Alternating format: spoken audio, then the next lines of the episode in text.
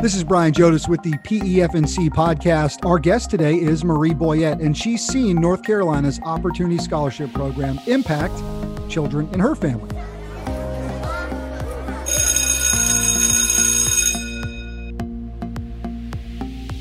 Marie Boyette joins us now to talk about scholarships in North Carolina. Marie, thanks for joining us. You're welcome. Thank you. You have seen firsthand the positive benefits of opportunity scholarships, not just in our state of North Carolina, but in and around your household. So tell us a little bit about it. Well, my nephew um, lives with my mom. She has custody of him. So, um, you know, she, he, he went K through fifth grade in, in public school, and um, he struggled um, big classroom sizes. He had a 504, um, couldn't get focused, you know, the one on one. He needed more of the one on one in, um, you know, for to help him. So um, I applied for the scholarship the first year. Um, it did, didn't come through quite in time in order to choose a school. So um, he went on through fifth grade, got it the next year. He started. Um, when he went into the private school setting, they told him that he would his grades would probably drop mm-hmm. due to the curriculum um, being totally different. Um, they think it, you know, more challenging. Well, actually, his grades improved. It was really amazing to see how much he was thriving in that smaller classroom setting. Um, the one on one he was getting from a teacher, just um, it was just amazing. He is now in 11th grade, and I've asked him numerous occasions. I'm like, Taylor, do you ever want to think you ever want to go back to public school? And he's like, no. He said, this has made a difference for him.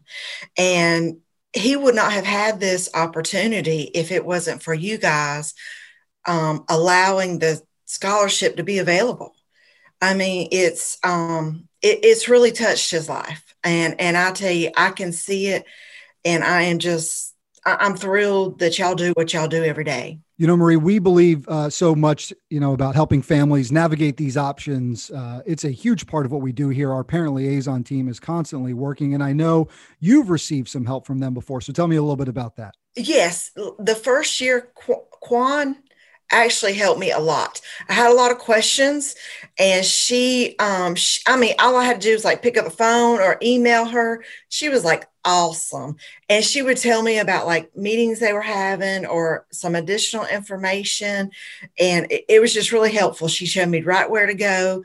Um, in fact, I think I did have some problems with the first application I did, and she kind of walked me through it. So, I mean, there was always somebody there to help. I mean, so it, it was it was a great process. Would you say before he was awarded the scholarship, was he at, below, or above where he should have been academics wise? Um,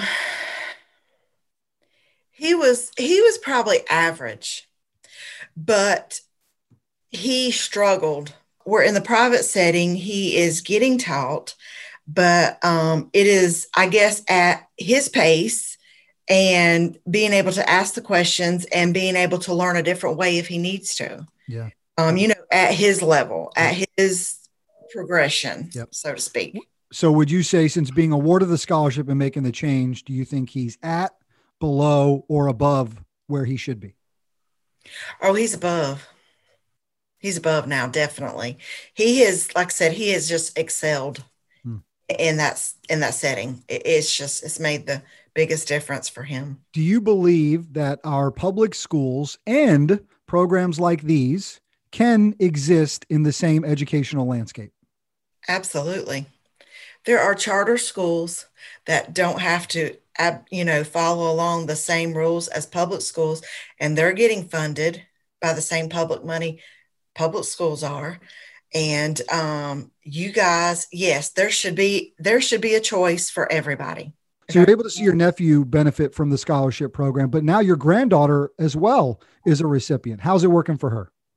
Great. I can see her. She's really thriving um, she's made she's got a little cluster of friends um, the you know last year covid hit so i had to kind of do at home with her mm-hmm. and it was amazing the curriculum. I mean, the help that she got over the computer, um, how in depth the teaching was.